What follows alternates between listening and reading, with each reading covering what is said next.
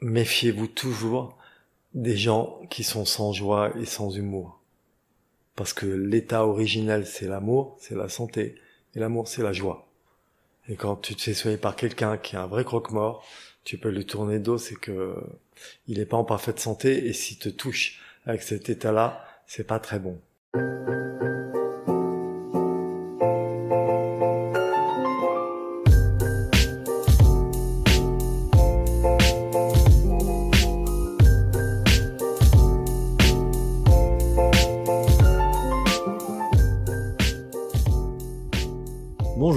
Suis Baptiste Blanchard, jeune ostéopathe sur Montpellier, et vous écoutez Soignant Soigné, un podcast qui s'intéresse aux thérapeutes et aux patients. Aujourd'hui, c'est avec grand plaisir que j'interviewe Pascal Ancelin. C'est un de mes mentors qui m'inspire tous les jours dans ma pratique quotidienne d'ostéopathe. Il me tenait ainsi à cœur de prendre le temps d'aborder avec lui plusieurs sujets sur la santé, le soin, les maladies et la relation soignant-soigné. Il m'accueille à Boulk, dans la Drôme, à 1200 mètres d'altitude, dans son centre de formation, de soins et de recherche qu'il a créé il y a quelques années. C'est un lieu où j'ai appris les qualités nécessaires à être thérapeute, telles que l'écoute, la bienveillance et la patience. Pascal pratique et enseigne l'ostéopathie biodynamique, ainsi que la prise en charge du non résolu dans ce magnifique endroit.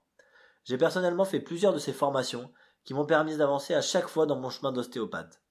Qu'est-ce que la santé? Qu'est-ce que la maladie? Comment pouvons-nous aider des patients en fin de vie ou atteints de pathologies incurables? Que se passe-t-il dans le corps lorsqu'on vit un choc émotionnel, un deuil, lorsque nous sommes frappés par la vie? Comment le thérapeute peut-il prendre en charge ces problèmes non résolus? Des questions passionnantes auxquelles nous avons pris le temps de répondre.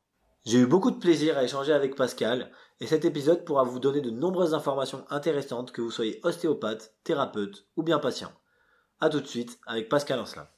Salut tout le monde, euh, salut Pascal, merci beaucoup de me recevoir ici euh, au Centre Aguila, le centre de formation que tu as créé depuis maintenant un petit temps, mais c'est toujours assez récent. Ouais. Euh, c'est très chouette de revenir ici, je suis déjà venu sur pas mal de formations, c'est toujours, toujours un plaisir, et c'est un plaisir aujourd'hui de, de pouvoir t'interviewer. Merci Baptiste, merci de ton intérêt qui dure déjà depuis un, un petit moment. Voilà, j'essaierai d'être à la hauteur euh, des questions que tu peux me pos- poser et, et d'amener les réponses euh, qu'il faut. Ouais. Ce que je pensais euh, pour cette interview d'aujourd'hui, ça va, on va pouvoir aborder plein de sujets différents. Euh, des fois, ça pourrait être intéressant d'essayer de mettre des mots, par exemple pour un public euh, qui connaît pas forcément l'ostéopathie, l'ostéopathie biodynamique, essayer, voilà, de, de peut-être vulgariser un petit peu de temps en temps pour vraiment donner une compréhension aux, aux gens. Ça peut peut-être des fois aider de mettre des mots sur des mots. Euh, on va d'abord euh, commencer par un, un petit jeu pour euh, pour apprendre un petit peu à te connaître. Voilà, j'ai noté trois petites questions où euh, tu me donnes une réponse, je donne deux propositions et euh, tu peux mettre une petite précision si tu le souhaites. C'est c'est vraiment libre. Donc d'abord, ce serait euh, tu es plutôt ville ou campagne? Je suis très adaptable. Ouais. Donc, euh, franchement, je, je peux pas me passer d'aucun des deux. Peut-être maintenant plus campagne que ville avec le temps qui passe. Je sens l'appel de la nature euh, qui est vraiment important. Mais j'adore la sociabilisation des villes. Ok. Est-ce que tu es plutôt mer ou montagne? Évidemment, ici, on, se prend un peu plus sur la montagne. Ouais. Alors j'ai toujours rêvé d'habiter à la montagne. Euh, quand j'étais petit, je regardais les James Bond et je voyais James Bond dans son chalet de montagne. Et ça, j'avais envie d'habiter à la montagne. J'adorais cette, cette atmosphère. Donc, euh, je suis plutôt montagne. Et mais j'aime bien partir à- en vacances à la mer une fois de temps en temps. Ouais. Ça marche. Euh, Est-ce que tu es plutôt chien ou chat? Tu vas finir par croire que je suis vraiment, euh, je suis gourmand en fait. Un jour, on m'a dit que je voulais tout. Ben, moi, je veux les deux. T'aimes autant les chiens que les chats alors? Oui. Je sais qu'ici tu as un chat. Oui, parce que je ne peux pas avoir de chien. D'accord. Sinon, j'aurais les deux. Ok. Euh, Est-ce que euh, dans ta vie de tous les jours, euh, t'es plutôt euh, faire la fête ou t'es plutôt méditation? Alors maintenant, avec le temps qui passe, comme beaucoup, je suis plutôt méditation et nature que de faire la fête. Je l'ai beaucoup fait, la fête, et donc euh, ça m'attire beaucoup moi maintenant. Ouais. T'as pas mal exploré tout ce côté-là? Ouais, j'ai été très très parisien.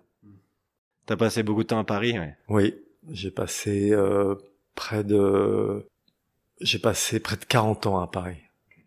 Une vraie vie de Parisien pour maintenant venir vivre au fin fond de la vallée, à Boulk dans la Drôme. Oui, dans le trou du cul du monde. euh, Est-ce que t'es plutôt voiture ou moto? Ah, je suis plutôt moto. Hein. Ouais. D'abord, c'est moins cher. Et puis ensuite, c'est c'est comme si tu volais puisque tu es allongé sur euh, sur des pneus qui sont vraiment euh, c'est rempli d'air, donc euh, tu voles. J'ai toujours adoré ça. La première fois qu'on m'a fait monter sur une moto, j'avais 12 ans et je pense que j'avais les yeux comme qui sortaient comme le loup de Tex Avery. Et je me suis dit waouh, c'est ça que je veux et je l'ai payé très cher puisque j'ai eu plusieurs accidents de moto assez graves. Mais j'en fais toujours et j'adore ça. Voilà. Top. Est-ce que tu es plutôt réflexion ou action? Je, je, crois que je suis plutôt action d'abord et réflexion des conséquences de l'action que j'ai eue et ensuite euh, une réflexion pour faire une action euh, plus intéressante la fois d'après. Ça s'appelle l'expérimentation. Ouais. Est-ce que tu vas être plutôt sport collectif ou individuel? Alors j'ai une nature de plutôt de sport individuel. Je me suis beaucoup éclaté dans les sports individuels. Les sports nature, moi j'adore les sports nature et qui sont souvent individuels. Mais j'ai fait des sports co. Euh, j'étais assez bon en handball. J'étais champion d'académie euh, il y a longtemps. Et euh, bien que j'ai pas un gabarit typique de handballeur, mais euh, euh, j'étais un gros buteur. J'adorais ça. Trop bien. J'ai joué ailier je trouvais toujours moyen de me contorsionner euh, de façon dingue pour mettre des buts improbables avec une main à peine grande pour tenir le, le ballon, mais j'arrivais toujours à, à, me débrouiller. Top.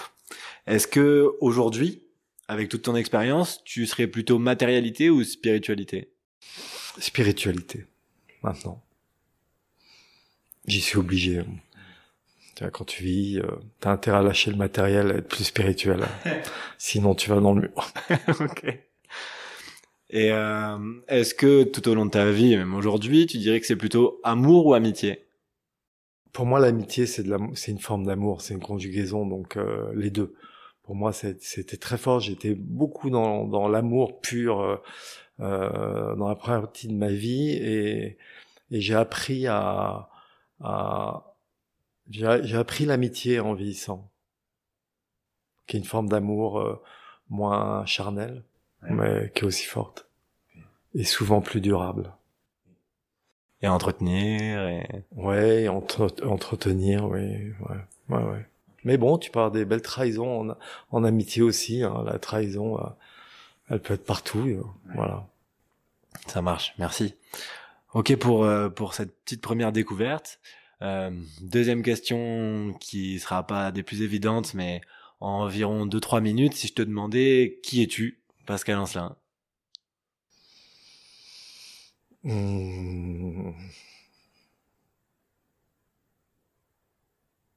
Comment me définir maintenant? Je, pense que si vraiment je prends du recul, je suis un, un, un aventurier amoureux. J'aurais pu faire euh, n'importe quelle profession, je l'aurais vécu toujours à la marche, à la marge, pardon, dans la recherche, avec euh, cette notion de, de plaisir, d'amour, euh, euh, de découverte. Vraiment, je suis, je suis, un aventurier amoureux. Il se trouve que le domaine dans lequel euh, je me suis développé, déployé, c'est l'ostéopathie. Ouais, il y a eu tout un chemin là-dedans. Ouais. Oui, euh, voilà, c'est le hasard de la vie euh, qui m'ont amené à ça. Et puis comme j'aime découvrir, j'aime euh, aller voir là où les autres veulent pas aller voir. Euh, je crois que c'est typique des béliers d'essayer d'être le c'est le premier signe du décan, le signe du du printemps. C'est vraiment le, le signe de l'aventure. Et, euh, et, et toute ma vie, j'étais assez aventureux. J'ai toujours détesté qu'on fixe des limites. Et dès qu'on montrait une limite, bon, comme beaucoup de gens, hein, il doit y avoir un gène là-dessus. Euh, mon, mon, plaisir, mon excitation, c'était d'aller voir au-delà de la limite. Donc évidemment, euh, euh, j'ai exploré pas mal de choses et j'ai fait quelques bêtises, euh, mais euh, des bêtises très agréables et, et toujours respectueuses euh, des autres. Ouais. Et pleines d'apprentissage. Oui. Ouais, ouais, surtout ça. C'est ça qui est beau. Ça, ça te fait découvrir des nouveaux horizons, euh, une nouvelle façon de te développer. Euh, beaucoup de mal avec la stagnation, avec l'ennui, euh, le vide. Voilà, mais ça c'est une blessure en fait. Et donc je pense que j'ai passé ma vie à fuir ma blessure en allant en fuyant le vide, en allant explorer et et au bout du compte, ça m'a amené à m'explorer moi-même finalement quand même. Tu retombes toujours sur ta blessure, t'as beau la fuir, mais l'idée c'est de la fuir de la façon la plus excitante et constructive possible. Voilà, j'ai eu beaucoup de chance avec ce métier. C'est un métier qui apprend énormément dans la vie, ouais, puis dans la philosophie. Qui va, qui va chercher beaucoup de, beaucoup d'univers différents, qui brasse énormément de choses, euh, l'ostéopathie. C'est vraiment, euh, tu brasses quasiment tous les pans de la médecine, euh, sauf peut-être la chimie encore si tu t'y intéresses. Euh, tu brasses la philosophie, euh, tu brasses la spiritualité, beaucoup, les forces de la nature, euh, l'amour énormément. Bah, c'est incroyable, c'est d'une richesse folle. J'ai beau réfléchir, je me suis posé la question il y a pas longtemps de savoir ce que j'aurais aimé faire en dehors de ça. Et franchement, à part Christophe Colomb ou, ou Mick Jagger, euh... je vois pas ce que j'aurais pu faire de, de mieux que ça. On reste dans, dans l'expérimentation encore. Ouais. Ouais. Dans, dans Un l'intensité. vrai chemin de vie, dans l'intensité Dans aussi. l'intensité, ouais. Même trouver de l'intensité dans le calme. C'est tout un chemin. trouver. Ouais. Ok, on va pas beaucoup plus approfondir sur euh, sur euh, vraiment toi ta ta carrière, comment tu es arrivé à l'ostéopathie, parce qu'il y a déjà un podcast euh, d'Étienne Bulidon qui t'avait interviewé, qui vous avez pris le temps de, de pas mal approfondir tout ça. Donc j'invite les auditeurs euh, à écouter le podcast d'Étienne et surtout la santé. Euh, l'épisode donc avec Pascal euh, qui a pas mal approfondi sa vie, sa carrière, comment il en est arrivé à l'ostéopathie. Moi, j'aimerais qu'on aborde peut-être plus en profondeur certains autres sujets, dont euh, la définition euh, de la santé, qui pour moi est au cœur du soin, au cœur d'une thérapie, quelle qu'elle soit. Euh, et je pense que c'est un de tes chemins de compréhension que tu as beaucoup exploré. Est-ce que tu peux nous en Oui, dire un peu oui, plus? oui. Et merci de me poser la question parce que Étienne m'avait posé aussi la question et j'avais pas été satisfait de la réponse que j'avais donnée. Et donc j'ai réfléchi et dans les expériences que j'ai ici, parce que Aguila n'est pas seulement qu'un lieu de formation, c'est aussi un lieu où on fait de la recherche. C'est un lieu où on reçoit des gens pendant assez longtemps avec une, une- toute une équipe thérapeutique et dans lesquels on apprend beaucoup de choses. Et, et en fait, ce que j'ai vraiment réalisé, c'est que la santé, euh, c'est un état, mais un état, c'est une force.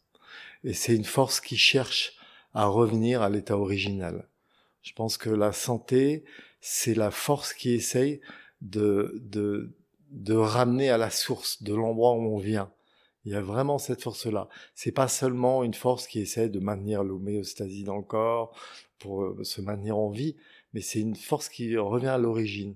Dès que, quand tu réfléchis vraiment au développement embryonnaire, au développement, au développement d'un être vivant, il y a vraiment cette idée de se, de se remultiplier. Euh, c'est comme si le corps cherchait, en se divisant, euh, à se reproduire euh, quasiment à l'identique, avec un phénomène de croissance en début de vie et de décroissance en fin, mais qui cherche tout le temps à reproduire cette énergie existentialiste de l'origine. Et, euh, c'est vraiment ce qu'on essaie de, contacter en ostéopathie biodynamique. D'ailleurs, je crois le premier cours de, j'en suis presque sûr, en tout cas le premier cours de, en Europe de James Chelos, qui, qui a importé ça des États-Unis, euh, s'appelait Émergence de l'originel, de l'état original. Je trouvais le titre euh, très très juste, ça a évolué depuis.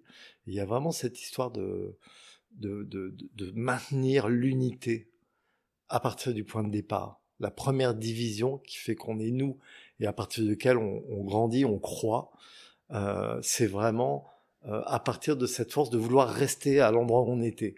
Et dans les gens qui viennent ici, très souvent, il y a des gens qui souffrent de dépression existentialiste, alors que tu ne trouves aucune origine euh, euh, claire de leur dépression, contrairement à d'autres. Et en fait, c'est c'est juste qu'ils sont nostalgiques d'avoir quitté ce grand mystère, ce grand tout. Ouais, ça me fait du coup pour essayer de mettre peut-être un petit peu plus du mot de mots sur ce côté origine. Euh, on, on, en revient à ce qui peut-être ce qu'il y a avant la vie, ce qu'il y a après la vie aussi, ce, ce, ce grand mystère peut-être dont tu parles qui est un petit peu les mots sont difficiles à mettre dessus parce que rien n'est expliqué, mais euh... alors tu rentres dans quelque chose de métaphysique, voilà, et, et, et de spirituel au bout d'un moment parce que tu, on peut pas comprendre évidemment. Euh... Voilà, c'est mystérieux. Et d'ailleurs, j'avais, j'avais lors de, des premières formations, j'avais croisé euh, euh, Jalous.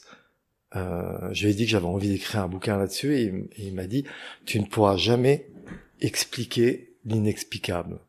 Et sur le coup, j'ai pas compris de quoi il parlait. Et en fait, maintenant, j'ai compris parce que maintenant, j'essaie d'écrire le bouquin. Et effectivement, c'est pas facile à expliquer. Mais bon, je suis pas le premier qui se prend le chou là-dessus. Voilà. Ce qui est beau, c'est c'est la dimension spirituelle. On pourra jamais vraiment comprendre, je pense. Et euh, ce qui est beau, c'est de contacter ce qu'il y a derrière ça. Et ce qu'il y a derrière ça, c'est l'amour. C'est la, c'est l'amour sous forme de, de force créatrice. Et euh, voilà, on a vraiment l'impression, quand tu prends de plus en plus de recul, et par rapport à ma pratique où j'ai passé des, des dizaines de milliers d'heures à essayer de sentir l'indicible, t'as vraiment l'impression que qu'en fait, euh, voilà, l'énergie originelle, presque la matière invisible, la matière noire, c'est l'amour en fait. C'est ce qui fait tenir les choses. Et que c'est vraiment une énergie. C'est comme si c'était une particule subatomique, celle qu'on ne connaît pas. Euh, voilà. Bon, c'est une vue euh, poétique euh, des choses, mais mais la poésie euh, permet de faire comprendre l'essentiel sous une autre forme. Ouais, ça me fait ça me fait penser aussi aux, aux métaphores des fois qui permettent beaucoup de compréhension, alors qu'en fait elles sont incompréhensibles. On, on, met des mots sur quelque chose qui a pas de sens, mais qui en donne beaucoup. Euh, pour revenir, euh, parce qu'on parle beaucoup de spiritualité, c'est quelque chose qui peut des fois apparaître complètement mystique, qui peut des fois apparaître euh, religieux sur des personnes qui qui sont pas trop penchées sur ces sujets-là. Et on revient aussi des fois à, la spiritualité dans l'ostéopathie. Il y a beaucoup d'ostéopathes qui vont être extrêmement terre à terre, très scientifiques, qui vont complètement repousser ça et qui, de mon point de vue en tout cas, vont du coup se mettre des barrières dans ce qui se passe dans un soin, dans l'ostéopathie. Euh, moi, ma vision de la spiritualité, c'est simplement d'accepter qu'il y a des choses dont on n'a pas encore les compréhensions, peut-être qu'on les aura jamais, mais qui se passent en nous, comme la vie, on, on maîtrise pas sur comment va arriver une pensée en nous alors qu'elle arrive, on maîtrise pas sur euh, quand une pensée ou une information va arriver à nous, euh, que ce soit de la radio ou d'une personne qu'on aime, et d'un coup va déclencher tout un bouleversement dans nos émotions. C'est pas quelque chose qu'on comprend. Alors, je pense que la spiritualité, même dans les gens qui pensent ne pas en avoir, c'est parce qu'ils la connaissent pas. Elle est obligatoire puisque tout le monde vient de ce grand mystère. Et, la spiritualité, c'est aussi un état d'être qui te permet de t'incliner devant ce grand mystère et tu es obligé de le faire puisque justement, comme tu le dis très bien, on ne peut pas le, le comprendre euh, vraiment. Donc il y a, c'est une profession de foi. C'est au bout d'un moment, es, la foi, c'est accepter ce qui est et ce qui est c'est ce grand mystère. Et donc tout le monde a le potentiel de spiritualité. Voilà, j'ai croisé beaucoup de gens qui pensaient pas être spirituels et qui au bout d'un moment le deviennent. Euh, voilà, j'ai fait pas mal d'expériences euh, chamaniques ou, ou, qui sont vraiment une aide euh, à l'accès à la spiritualité ou, ou, une spiritualité que tu peux retrouver avec des activités qu'on peut avoir en, en but dynamique ou juste le fait d'être au, au, contact de gens euh, euh, qui sont proches de la mort et, et, et, chez eux, même chez des gens qui étaient pas du tout spirituels, le contact avec le, le retour à l'origine via la mort amène la spiritualité. Et euh, je ne sais pas s'il y a une particule subatomique de spiritualité, mais mais euh, voilà, on pourrait définir la spiritualité sous plein de formes. Ouais. Voilà, je sais pas c'est un petit peu le enfin moi je vois ça comme ça mais quand j'entends beaucoup d'ostéopathes euh, qui nient complètement ce côté spirituel dans l'ostéopathie euh, moi je vois et il y a cinq ans de ça euh, moi qui avais été à des lieux de tout ça qui était en école de kiné euh, et qui était vraiment dans le matériel je ne crois que ce que je vois et aujourd'hui j'ai l'impression d'avoir appris à travailler avec ce que je vois pas ou ce que je comprends pas forcément et je vois vraiment la différence de résultats dans mes soins, dans mes compréhensions avec les patients, dans les feedbacks des patients. Et pour moi, ces ostéopathes qui, enfin, ostéopathes ou n'importe qui d'autre, mais tout ce qui, quand on n'accepte pas de travailler avec ce qu'on voit pas, en fait, on travaille avec l'humain. Et la vie dans l'humain, déjà, c'est inexplicable. Donc à partir de là, c'est se mettre des œillères, je trouve. Bien sûr. C'est pas parce qu'on ne voit pas les choses ou qu'on les sent pas qu'elles n'existent pas. C'est juste, c'est pas disponible dans les sens qu'on a et encore dans les sens qu'on n'a pas développés. Puisque évidemment, plus tu développes tes sens, plus tu perçois les choses. Euh, voilà, c'est une cartographie en fait. Et euh, on voit dans la découverte de l'univers avec les différents euh, télescopes. Euh, voilà, apparaissent des choses qui n'étaient pas imaginables, c'est juste parce qu'on les voyait pas, et c'est pareil au niveau euh, microscopique. Moi, je dis toujours, par exemple, pour la santé, la santé c'est comme un iceberg. Voilà, tu as une partie visible qui est concrète, et les médecines entre guillemets officielles, bien que l'ostéopathie est officielle, les médecines plus euh, occidentale, plus scientifique, si j'ose dire. Allopathique, on va dire. Ouais, allopathique, ou, ouais, surtout allopathique, euh, s'occupe de cette partie euh, euh, visible, et c'est super, et heureusement. C'est indispensable. Ouais. Et puis, euh, c'est parce qu'il y a cette partie visible qu'il n'y a pas le dessous de l'iceberg que tu perçois quasiment pas, mais tu sais qu'il existe. Et c'est juste indicible. Notre travail en ostéopathie biodynamique, c'est de pouvoir rendre euh, dicible l'indicible, dans non résolu, de pouvoir nommer l'innommable. Ouais. Pour faire un, un, petit un petit focus assez rapide du coup sur l'ostéopathie biodynamique et euh, le non résolu ou plus récemment interpréter le non intégré. Euh, Est-ce que tu peux ouais en deux trois minutes euh, nous, nous parler un peu de cette spécialité de l'ostéopathie qui a déjà été abordée dans, dans le podcast d'Étienne et un peu plus approfondie, mais voilà que les auditeurs puissent comprendre avec peut-être des mots simples euh, là-dessus. Alors, euh, pourquoi je me suis intéressé à ça? D'abord parce qu'on m'a demandé de pas m'y intéresser. donc on en revient au côté aventurier, donc forcément ça m'a beaucoup intéressé. Et à force de fuiner, ben j'ai remarqué que euh, euh, que la santé c'est une information qui est harmonieuse et que quand tu sens pas cette information dans les mains et que tu sens une disharmonie, eh bien très souvent les gens sont pas bien, ils sont, ils ont un état d'être qui est, vraiment pas bien du tout et souvent euh, c'est associé à des maladies ou des problèmes de comportement. Et donc euh, je me suis intéressé euh, à ça en me disant voilà peut-être qu'il faudrait permettre à ces informations qui sont congestives sous les doigts, qui sont disharmonieuses, de pouvoir disparaître et comment tu peux faire ça? Et la première démarche que j'ai eue, c'est de permettre à ces informations de s'exprimer complètement. On part du principe qu'une émotion qui n'a pas pu aller à son terme vit dans le corps, puisqu'une émotion c'est fait pour être euh, générée à un moment donné, et entraîner une action ou un type de comportement face à une situation donnée, dans un temps donné. Et donc une émotion qui n'a pas pu exprimer, être exprimée complètement par rapport à un événement qu'on vit très puissamment, a tendance à vivre à bas bruit dans le corps et donc à polluer puisque ce n'est pas son rôle de vivre de cette façon-là. Bon, ça, se fait dans le domaine de l'inconscient, mais cet inconscient, il est manifesté dans le corps euh, sous forme d'information, sous forme de tension, sous forme de disharmonie. Pourquoi je me suis intéressé à ça? Parce que j'ai eu plusieurs problèmes personnels dans la vie, euh, un accident très grave de moto, euh, des problèmes de cœur, voilà, j'ai des problèmes de cœur pas mal, euh, de cœur amoureux, hein, je dire, bien sûr. Euh, et puis surtout, je suis un praticien qui a soigné énormément de gens et j'ai voulu absolument aller jusqu'au bout des, des traitements et j'étais bloqué. Et la vie m'a fait rencontrer euh, le chamanisme en fait euh, en Amérique du Sud. Et euh, là, je me suis rendu compte que on pouvait, en, en vivant avec la même croyance que l'instant présent, mais en vivant des événements du passé ou dans d'autres espaces-temps, ou même des événements qui ne sembleraient après pas nous appartements, mais en les vivant émotionnellement jusqu'à leur terme, ça pouvait libérer beaucoup. Et puis par la par la suite, je me suis intéressé à d'autres pratiques comme les comme les lying qui ont été importés euh, d'Inde par euh, Denise et Arnaud Desjardins euh, par l'intermédiaire de, euh, de, de leur créateur Swami Prajampaj qui était un gourou dans le sens maître euh, indien et qui partait exactement des mêmes principes. Ensuite, j'ai beaucoup travaillé avec ça, j'ai eu de très bons résultats avec ça, mais je me suis aperçu depuis assez peu de temps que c'était pas suffisant encore.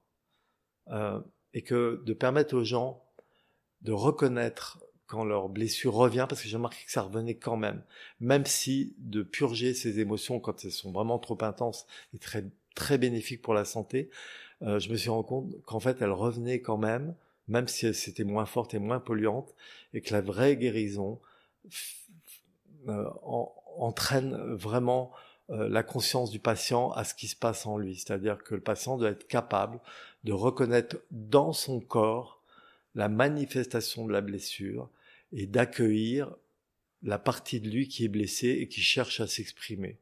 Et donc plutôt que de vouloir absolument l'exprimer très fortement et la purger complètement, ou plutôt que de, l'enfermer sous un couvercle ou la fermer dans une marmite émotionnelle. L'idée, c'est de reconnaître quand cette émotion arrive, quand cette part de soi blessée arrive, et de permettre à cette part de soi de s'exprimer, de dire tiens, c'est moi, le Pascal de 12 ans, dévalorisé, qui ressent cette colère-là, et de l'accueillir, de l'écouter comme on écoute un enfant. Un enfant qu'on écoute, au bout d'un moment, n'a plus besoin de manifester son besoin d'être écouté. C'est exactement la même chose. Et donc tout le travail thérapeutique vers lequel je me dirige maintenant va aussi vers cette partie-là. Ok, la purge, comme dans le chamanisme, mais aussi cet accueil. Car dans le chamanisme, il y a aussi pas mal d'illusions. On rentre dans ces mondes qu'on appelle les mondes nagual, dans lesquels euh, l'imaginaire est absolu et total et toutes les informations c'est possible. Elles sont très intéressantes si tu maintiens une certaine tonalité de ton, ton individualité, dans ton alignement, mais à condition euh, seul avec cette condition, les informations que tu, tu puisses te permettre de les utiliser pour la guérison. Je sais pas si j'ai été clair. Ouais. Dans ma compréhension, pour essayer euh, de, par exemple, mettre un exemple concret là-dessus, euh, ça me fait penser à, à Frank Lobvet, je le cite pas mal parce que j'aime bien ses conférences et ce qu'il transmet, qui a beaucoup de similitudes avec euh, ce que tu nous transmets. Euh, quand une émotion arrive de façon très forte, elle est cristallisée dans le corps, on doit la, faire passer dans le corps et la ressentir. Lui, par exemple, il parlait de un moment du décès de son père qui a été très brutal, il me semble. Et euh, s'il y a un déni de cette émotion, on va la cristalliser, on va pas se permettre de, de l'intégrer complètement, ce qui va entraîner des tensions dans le corps, qui va pouvoir entraîner des pathologies, des, des maladies, des douleurs. Oui, et euh, des problèmes de comportement. Et des problèmes de comportement. Des, des, des compulsions, il y, a, il y a plein de déprimes, il y a plein de, il y a un grand, il y a un grand panel, il y a, il y a un grand choix. Ouais. de, de comportement en fonction de, de ce qu'on va vivre et ce qu'on va retenir? Et donc cette émotion, une fois que on s'est vraiment permis de se remettre face à elle et de la faire passer dans le corps, donc là par exemple cette immense tristesse, on l'a purgée, on va appeler ça comme ça, en la faisant passer dans le corps, ce qui donne déjà un énorme soulagement. En permettant au corps de l'exprimer. Ouais. Moi, surtout. Et plutôt qu'elle reste euh, à bas bruit, enfuie euh, dans le corps. C'est une information en fait. Elle devient information. C'est-à-dire quand elle n'est pas exprimée physiquement, elle devient information. Et l'information est déjà quelque chose de physique. L'information sont des, des ondes, des particules subatomiques. On est fait de ça. Et donc euh, c'est incarné dans sa structure. Et c'est ça qui pollue. Et oui, parce que si cette information reste à bas bruit et qu'elle n'est pas, comme on dit, complètement intégrée, elle va ressortir par euh, petits pics quand la vie en fait va nous amener face à ces situations qui vont peut-être nous faire revibrer cette, cette information là donc euh, cette perte cette immense tristesse qu'on n'a pas complètement vécue. Alors on, peut utiliser ces informations émotionnelles à juste titre et à bon escient. Le, le danger c'est qu'elles soient tout le temps là et qu'elle trouble ta clairvoyance, c'est-à-dire que tu réagis de façon, euh, si tu as une colère, ce qui est un truc très classique, ou une tristesse qui est, qui est infinie, la tristesse infinie, c'est un truc de fou, et la colère à bas bruit aussi, tu peux réagir euh, de façon disproportionnée dans une situation qui ne demanderait pas cette réaction-là. Et c'est là que ça pollue. Et, et, si tu réagis pas du tout, c'est là que tu peux engrammer des maladies, puisque on sait bien le truc extraordinaire dans la biodynamique, c'est cette capacité à pouvoir sentir ce qui se passe dans le patient avec une précision diabolique. On sait exactement où est le patient. Et donc, on peut voir si c'est normal ou pas normal ce qu'on ressent sous les doigts. Parce qu'on a tous ce potentiel émotionnel. Et heureusement, elles sont utiles, les émotions.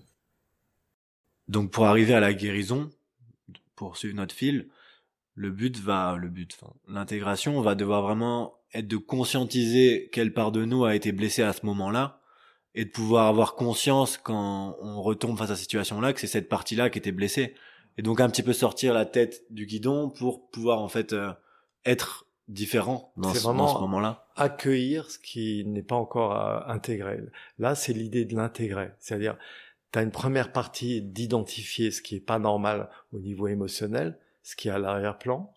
Une fois que tu l'as purgé, s'il y a besoin, parce que c'est vraiment trop fort et ça t'abîme, de pouvoir réaliser que ça appartient à une part de toi, et là, d'intégrer, de réaliser quelle part de toi est à l'origine de cette blessure, amène l'intégration. L'intégration, c'est te dire, tiens, waouh, là je suis encore en colère euh, avec mon fils, euh, c'est complètement disproportionné et c'est la part de moi qui a été brimée, par exemple, par mon propre père ou voilà. Et, vraiment, à force de laisser cette part de soi, il suffit pas juste de s'en rendre compte, mais de l'intégrer, c'est-à-dire ok, je suis ok avec ça, je l'intègre. Et à ce moment-là, ça ne prendra pas des proportions euh, diaboliques, mais ça va continuer à faire partie de ta personnalité, mais beaucoup moins dérangeante. Ouais ça, ça, me fait penser à un, un autre procédé euh, dont, dont, parlait aussi euh, Franck Lobvet. C'est quand on va, par exemple, euh, subir un gros choc d'abandon par un parent quand on est jeune, ce qui va rester vraiment imprimé en nous. on se demande souvent pourquoi on a l'impression que ces personnes-là reviennent tout le temps vers ce genre de situation et pourquoi ils le revivent plein de fois dans leur vie. Euh, des gens vont dire que c'est parce que la vie ramène ça de façon informationnelle, mais euh, Lobvet parlait de en fait euh, quelque chose qui me parlait beaucoup, c'est qu'on va se créer un filtre, c'est-à-dire j'ai tellement peur de l'abandon que je vais dès que je vais avoir des rencontres euh, vers une autre personne faire tellement attention à cet abandon en m'en protégeant que je vais voir plus que ça et ce qui va m'amener en fait à, à revivre ça. C'est un réflexe archaïque. L'abandon, c'est la première peur d'un être humain. Euh, de, de, quoi a peur un nouveau-né, c'est c'est d'être abandonné. Enfin, ils le consentissent pas mais c'est vraiment cette peur. Quand la, première pathologie d'un enfant, comme on en parlait, c'est les coliques du nourrisson. Les coliques du nourrisson, c'est la première pathologie chronique. Euh, voilà, qui est une pathologie qui est au niveau du ventre. Le ventre, c'est vraiment l'alimentation, le manque. Et euh, ouais, c'est un, un, réflexe archaïque. Et donc, ce réflexe, il est énorme. Une fois qu'il a été, euh, quand il a pas, quand cette peur n'a pas été écoutée dans l'enfance ou la petite enfance, alors euh, oui, là tu touches des réflexes archaïques, c'est très compliqué de les gérer. Là, c'est là qu'il faut vraiment être intégré. C'est vraiment que ça doit, vraiment être intégré, être compris. Si c'est pas compris, ça sera tout le temps, tout le temps, tout le temps, tout le temps répété. Dans dans ce principe-là, euh, là on, parle beaucoup d'émotionnel. Euh, quelle est la place de de la maladie, de la pathologie dans tout ça parce que c'est jamais il y a des gens qui vont mettre complètement de, côté et, faire un déni de, de, de l'émotionnel qui peut impacter la santé. Pour toi, quelles sont les différentes sources que peuvent euh, qui peuvent amener la santé vers la maladie? Enfin, Qu'est-ce qui amène la maladie? C'est une, une, très bonne question. C'est une très bonne question parce que c'est extrêmement variable. Il arrivé de croiser des gens qui étaient euh, voilà, qui étaient vraiment des personnages au niveau tel que qu'on a notre morale, euh, qui, qui, étaient des salopards, ouais. qui étaient en parfaite santé.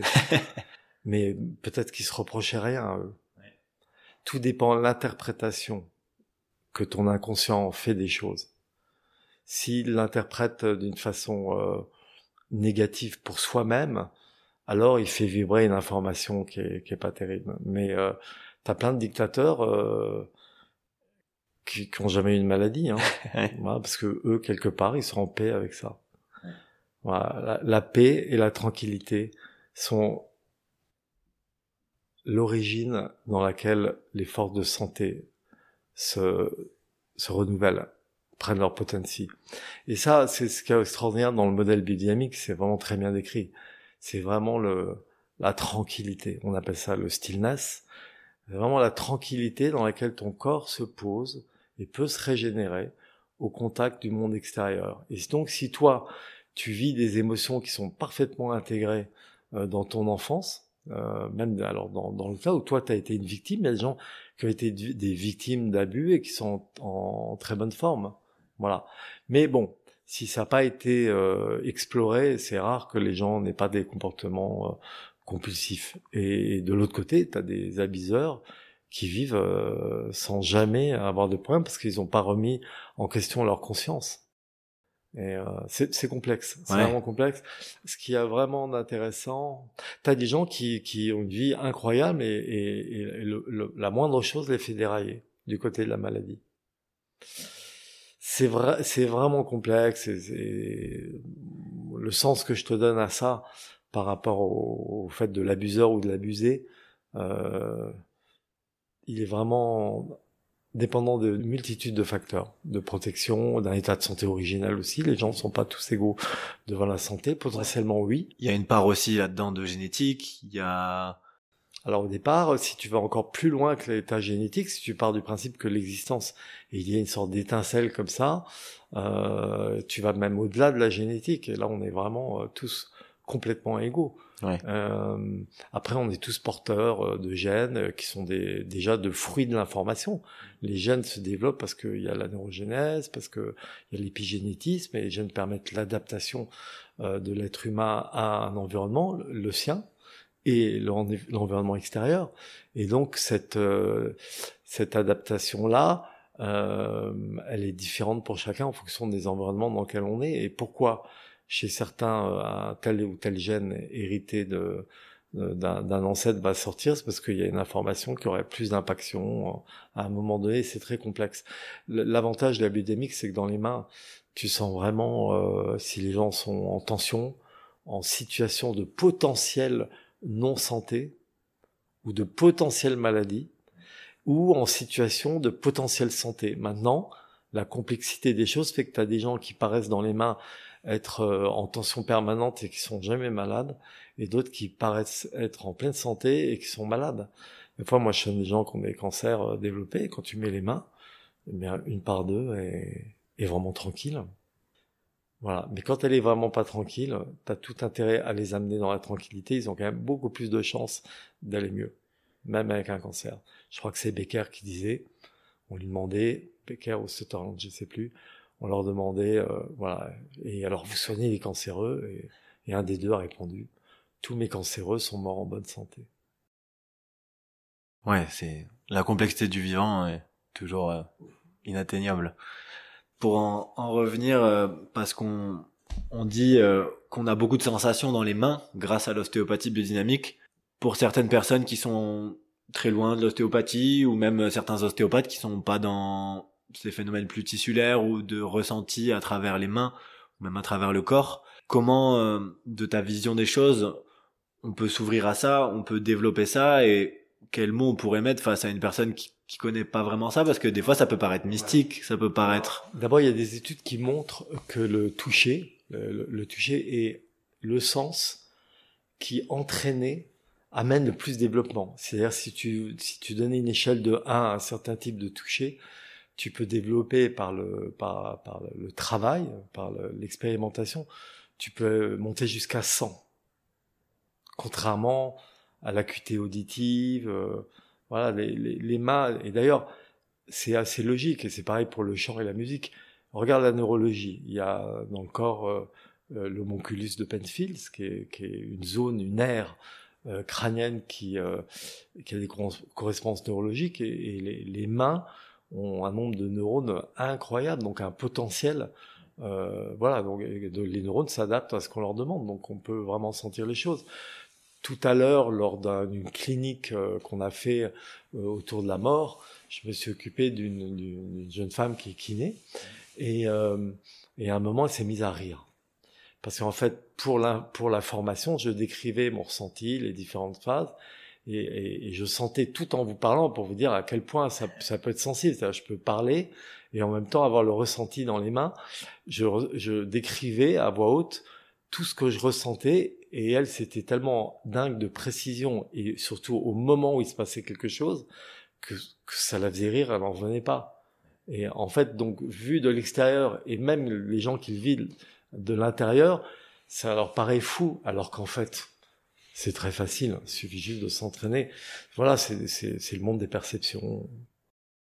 Ouais, il suffit de s'entraîner, d'accepter de sentir aussi. d'accepter d'avoir ses propres d'accepter sensations. de rien sentir au début parce que si- au début tu sens rien de particulier et à part juste un toucher classique et donc euh, si tu si tu t'obsèdes avec ça Surtout le, si le cerveau nous conditionne de pas sentir, si on pose les mains de façon très active. mais tu peux pas tu peux pas sentir grand chose même si des gens ont des facilités en fait. Quelquefois c'est l'illusion. En fait l'illusion les premières pratiques de biodymique il y avait des gens qui disaient waouh je sens ça un arc-en-ciel qui passe là le... voilà bon pour moi c'est l'illusion. C'est vraiment du travail c'est comme un pianiste. Tu peux pas jouer une symphonie euh, la première fois que tu te mets au piano c'est pas possible. Ah, c'est pareil. Il faut accepter d'avoir des résultats avant euh, d'avoir des sensations et d'appliquer ce que les maîtres t'enseignent même si tu le sens pas bien il y a des codes il y a une façon de faire comme des gammes. Et puis au bout d'un moment tu as des résultats. Tu un coup tu fais une belle musique avec un patient. C'est-à-dire que tu as des guérisons ou des, gens qui ont moins mal ou des gens qui vont mieux. Et puis alors que t'as pas senti grand chose mais que tu n'as fait qu'appliquer ce qu'on t'a enseigné puis à un moment les sens commencent à s'ouvrir et tu as une correspondance en ce que tu en ce que tu sens et euh, les résultats avec un patient tu peux aussi avoir des, des choses que tu sens très bien et pas de résultats parce qu'il faut un niveau qui, qui doit être encore supérieur ou des répétitions des sensations de santé voilà c'est un, c'est un monde c'est vraiment un monde c'est le monde de l'indicible appliqué euh, le monde de l'information indicible appliqué à, à, la santé, à la maladie, aux soins, à l'homme, à la vie, à la maladie, tout ça. Ouais. Il faut euh... des années d'expérience. Hmm. Ouais, il faut des patients et de la patience, ouais. comme disait ah, Robin ouais. Baker. Ah, ils ont tout dit, le, les maîtres. Hein.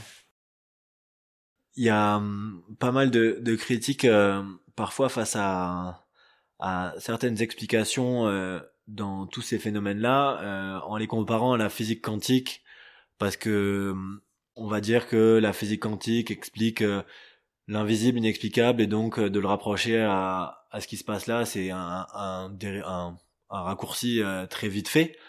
Ouais, il y a quelqu'un qui disait la physique quantique, tu peux lui faire dire ce que tu veux en fait, ouais. parce que tout est physique quantique. Oui, c'est la vie en fait. Tout, c'est c'est la vie, c'est c'est peut-être la mort. Oui. Là, il y a encore à, à quelque chose. Est-ce que la mort, c'est vraiment sur, sur, sur la loi de conservation de l'énergie, comme nous sommes énergie, hein, nous sommes particules, ondes, ça bouge, c'est l'énergie. Euh, quand cette énergie s'en va, normalement, euh, elle disparaît pas, elle se répand. Est-ce qu'elle se répand vraiment?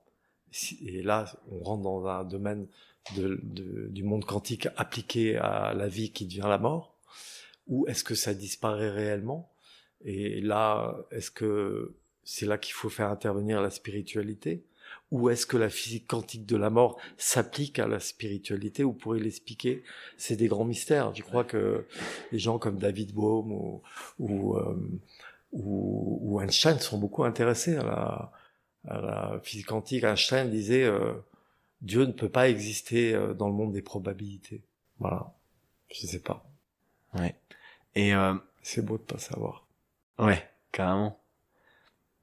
En tout cas, toi qui à, aime bien regarder ce qui se passe euh, en physique quantique parce que de ce que je comprends ça te passionne pas mal euh, quelles en sont toi tes, tes interprétations propres à, à toi-même euh, de ce qui peut se rapprocher euh, de cette non-dualité euh, de cette information qui passe et euh, de ce qui est mis en jeu dans un soin? Peut-être moi en m'intéressant un petit peu à ça j'ai l'impression que l'organe du cœur joue joue quelque chose en tout cas dans ah oui le fameux cœur ouais, ouais. oui oui. Alors euh, écoute oui le le cœur je m'y suis intéressé relativement tardivement parce que je je je sais pas pourquoi je finalement euh, maintenant on me dit toujours euh, dans les gens qui transmettent la biodynamique t'es celui qui a le plus euh, ce, ce, ce, truc sur le cœur et tout ça, mais parce que parce que expérimentalement ça m'a conduit à ça.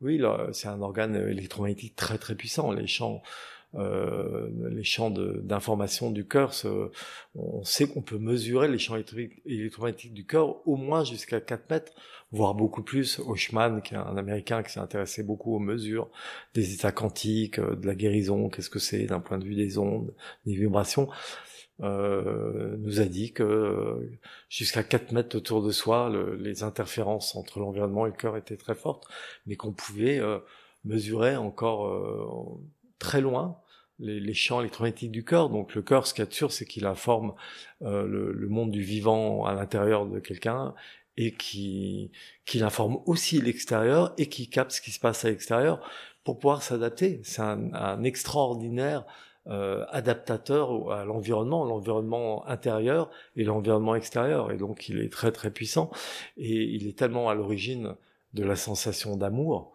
euh, qu'il est, il est très proche de l'origine. Moi, je suis persuadé que, voilà, comme on disait tout à l'heure, que l'amour est, la base euh, particulière, euh, énergétique de tout. Et donc, le cœur est un grand capteur. Charles Ridley euh, pense que c'est même au niveau du nœud sinusal, qui est le pacemaker du cœur, que qu'il y a ce contact avec l'environnement, ce qu'on modélise nous euh, comme comme le souffle de vie, ce qui se retourne. Si vraiment on était infusé, euh, d'après lui, ça serait là.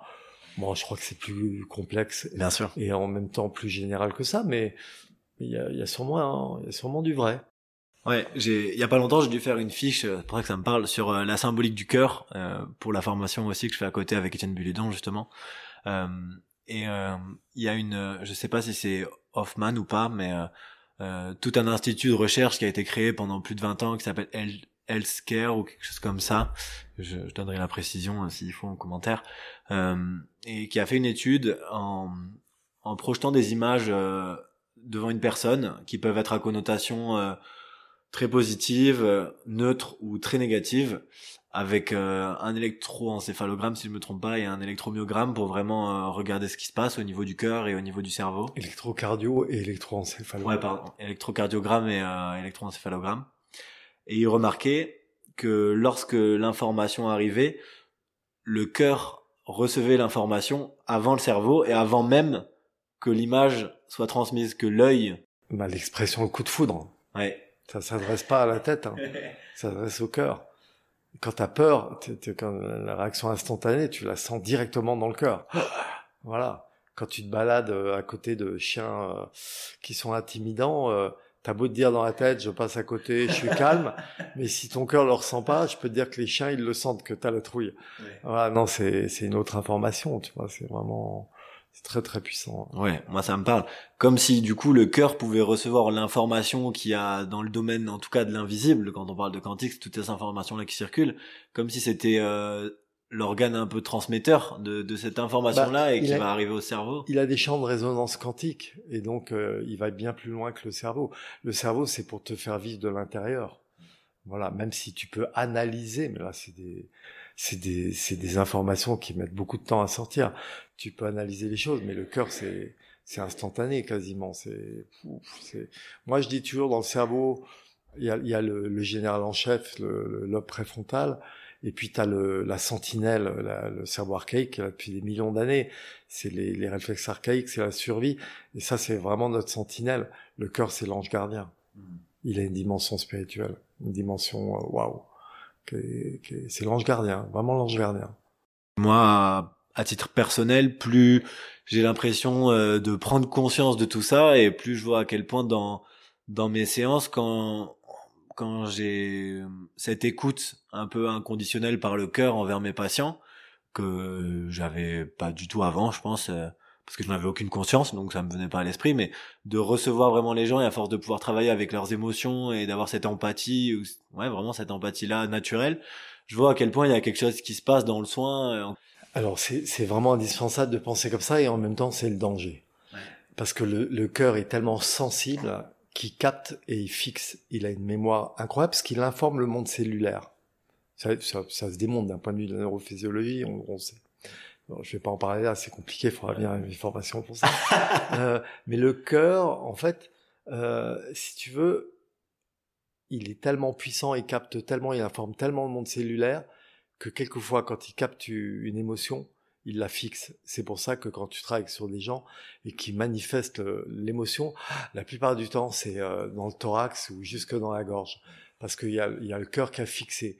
Et donc, c'est à double tranchant il, il, il, est sensible, mais si tu as une empathie qui est une empathie euh, trop compassionnelle, fusionnelle, on va dire. Ouais, voilà, tu vas avoir un échange d'informations qui est pas terrible pour le patient et encore moins pour toi. Et donc, il y a, y a vraiment un travail à faire d'alignement pour considérer l'espace du cœur, parce que c'est même plus vaste que le cœur, puisque le cœur il résonne, il y a donc un espace autour, pour considérer que cet espace-là, c'est un espace qui peut recevoir les informations, mais qui doit pas fixer. Moi, dans les méditations que je propose, je parle d'un trou noir lumineux, comme si il pouvait absorber, ok, ça passe là, donc tu peux les analyser, mais euh, il y a l'effet tunnel, ça doit passer derrière. Et, c'est pour ça que j'ai fait une, une formation qui s'appelle une formation de nettoyage. Quand les gens connaissent pas, ils me disent c'est quoi le nettoyage euh, pour les thérapeutes? Mais oui, parce qu'il y a ça, parce que on est en contact avec les gens et qu'il y a des échanges émotionnels et que si on ne sait pas euh, euh, utiliser cet endroit comme un trou noir lumineux, ben on fixe les émotions des autres, on passe les siennes, et donc c'est vraiment important de d'avoir ce que tu considères là, ce travail sur le corps, mais aussi de faire attention euh, de cet organe euh, tellement sensible, intemporel, euh, où il y a beaucoup d'échanges qui se font d'informations. Il faut savoir voilà, le nettoyer de temps en temps. Pour moi, un praticien, il doit se nettoyer vraiment régulièrement et remettre les, les doigts dans la prise santé, c'est-à-dire la nature, ou à travers un autre praticien qui sait vraiment représenter la nature pour le, pour le praticien qui, est, qui en a besoin. Mm-hmm. Ouais, ça parle. Se soigner avant de soigner les autres, c'est hyper important. Bah, c'est indispensable. Sinon, tu passes ton temps à filer les miasmes, les tiens, ceux des autres, à échanger. Voilà, c'est vraiment, vraiment important. Ouais, pour avoir euh, moi-même fait euh, ce, cette formation de nettoyage, c'est vrai que ça peut paraître tout bête. On se dit, euh, ouais, j'ai pas grand-chose, tout va bien dans ma vie. Euh, ça passe très bien quand t'es quand t'es jeune. Ouais, et puis même ça va plus loin que ça. Enfin moi, dans mon ressenti, euh, c'est des petites prises de conscience ou euh, des juste de se faire soigner en biodynamique ou même en ostéopathie ou même par des psychologues, peu importe. Ça permet de lâcher en fait ce qui est un peu en nous et d'être bien dans ses baskets pour pouvoir justement être neutre quand on va soigner quelqu'un et pas pas faire passer nos, nos propres peurs. Bien sûr, et puis on se rend pas compte. Quand tu es jeune et que tu as 25, 30 ans, que tu es un jeune praticien, bah tu pètes le feu, tu es, plein de vie. Donc euh, si tu veux, tu as, la, la, balance euh, euh, recette dépense qui est vraiment favorable. Et puis à un moment, euh, voilà, la, la vie euh, doucement sous cette forme énergétique, d'avoir une pêche pas possible, s'en va tout doucement. Et donc là, tu deviens plus fragile. Donc il vaut mieux anticiper si tu veux rouler euh, longtemps, tu as intérêt à réviser ta voiture euh, bien régulièrement et regarder euh, ce que tu as accumulé, à faire tes vidanges. Ouais. Voilà, faut vidanger régulièrement. Hmm. Les chamans l'ont bien compris ça. Clairement, clairement. Euh, j'ai abordé la notion du neutre en tant que praticien. C'est vraiment moi dans ma compréhension le fait de justement être en quelque sorte bien dans ses baskets, nous en tant que thérapeute, pour pas pouvoir transmettre nos peurs, nos angoisses, euh, en quelque sorte nos miasmes aux patients quand on va les traiter. Est-ce que tu peux, sans mettre trop trop de temps dessus, euh, mettre quelques mots dessus pour que les gens puissent le comprendre? C'est juste être un être humain bien incarné et heureux de vivre et, bien dans son incarnation. Alors dans les pratiques méditatives, alors je suis vraiment loin d'être le seul à en proposer, mais pour moi c'est un équilibre entre les deux forces qui nous gouvernent qui gouverne notre incarnation. Si on a cette forme-là, si on est comme ça, c'est parce qu'on est sur la Terre, soumis à la force de gravité, son attraction, et qu'on est dans une atmosphère lambda. Et donc, euh, c'est pas, c'est une atmosphère lambda, c'est pas une atmosphère gamma. Change l'atmosphère un tout petit peu et tu vas voir comment tout le monde va décaniller. Change la gravité terrestre un peu et tu vas voir comme tout le monde va. Donc, nous, on est né là-dedans. À partir de cette naissance, ce, cette, cette, première impulsion dont on parlait au début, on appelle ça euh, l'allumage, le premier allumage, eh bien, on s'incarne à travers notre verticalité, qui est l'axe de développement embryonnaire. Et donc l'idée, c'est d'être bien dans cette incarnation, équilibré entre la force de gravité et la force atmosphérique. Et donc ça se travaille, ça s'apprend et surtout ça se ressent. Ouais. Et après, une fois que tu le ressens en toi, eh bien c'est facile de le reproduire avec chaque patient ça redevient la référence. Tu peux y revenir régulièrement. Ouais, c'est des, des informations, je pense, euh, super précieuses euh, pour euh, tout praticien, qui soit ostéopathe, qui soit acupuncteur, qui soit médecin. c'est juste un état d'être en fait qui permet de prendre en charge une personne de façon humaine. Quand tu vois à quel point les émotions se fixent au niveau du thorax ou de la gorge, un peu au niveau du ventre aussi, mais bon, je vais pas parler d'innervation pour pas être trop technique à propos du nerf vague et tout ça, mais quand tu vois à quel point, d'un point de vue de la physiologie, les émotions se fixent là, et quand tu connais les résonances du cœur, ça veut dire que tous les gens, si les travaux qu'on fait sur les résonances du cœur à 4 mètres, ça veut dire que tous les gens qui sont dans les 4 mètres, ils sont un peu plus loin et qui sont exposés à la souffrance des autres et donc des informations qui sont pas harmonieuses, ça veut dire que qui, prennent. Après, on est inégaux devant ça. Et donc, euh, voilà, le, minimum des choses, ça devrait être remboursé par la Sécu. Euh, ça serait de faire des régulièrement des nettoyages. Il y a plein de gens qui le font. Hein. Oui, par par plein de biais différents, que ce soit la psychothérapie, la psychanalyse. Euh, euh, le MDR, la thérapie cognitive. Euh. heureusement, il y a de plus en plus de, de thérapie psychocorporelle. Il y, a une prise de conscience globale, j'ai l'impression. Ouais, ouais, parce que parce que ça marche.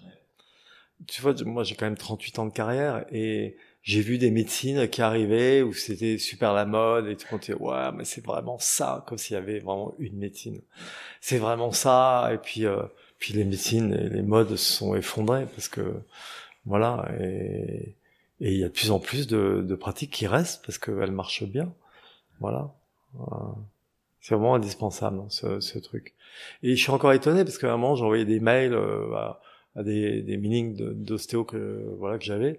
Et quand j'envoyais des mails sur le truc de nettoyage, on me disait mais waouh c'est n'importe quoi ce truc de nettoyage, je rêve et tout ça, mais il aurait fallu que je leur explique individuellement le, vraiment comment ça marche dans la, la, la, physiologie, dans, la, dans, dans, le monde des informations, ce que c'est qu'une information et, et, comment ça peut se fixer. Certes, on est différent par rapport à ça, mais voilà, c'est c'est incontournable, c'est c'est pas discutable, c'est ça marche vraiment comme ça. Ce qui est discutable, c'est la capacité que l'un ou l'autre peut avoir euh, de fixer euh, ces choses ou pas et, et voilà, et ça c'est différent pour chacun et et voilà, mais tout le monde devrait être au courant de ça pour euh, pour pouvoir euh, prendre conscience de d'avoir ce potentiel de soins.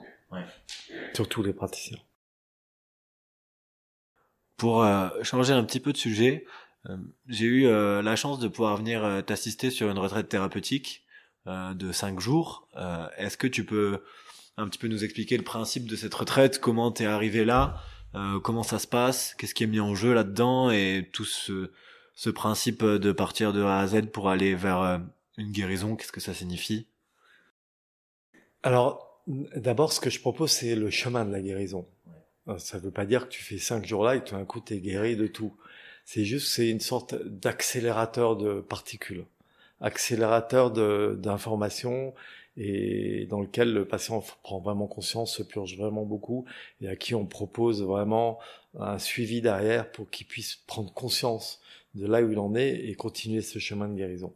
Alors des fois, il y a des guérisons à l'intérieur euh, de la thérapie, et puis d'autres fois, elles arrivent après, puis d'autres fois, il n'y en a pas.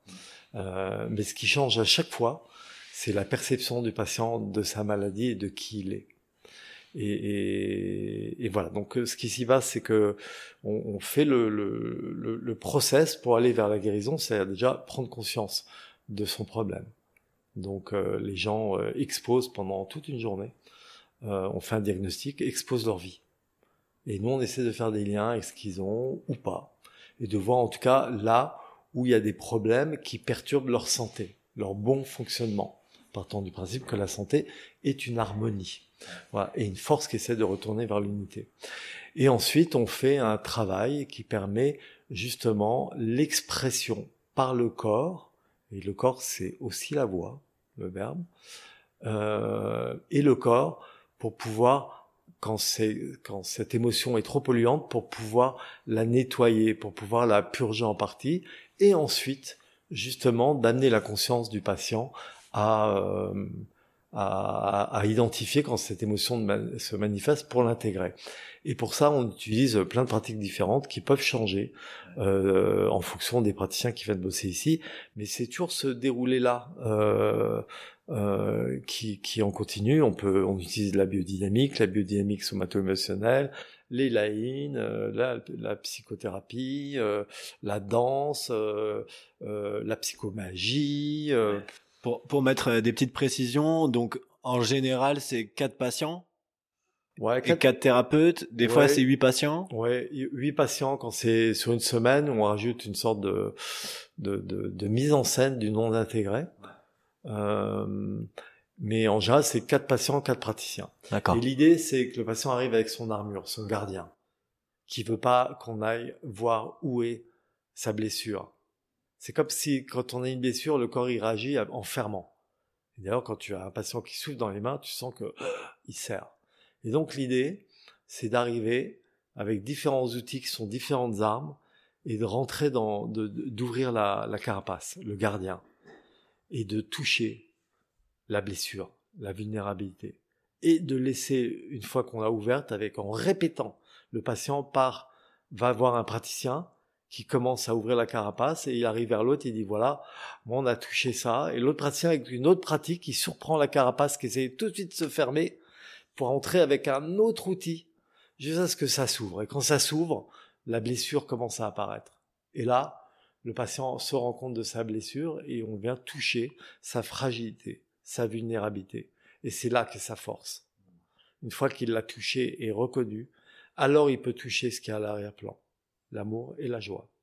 Je dis toujours, l'état originel, c'est l'amour et la joie.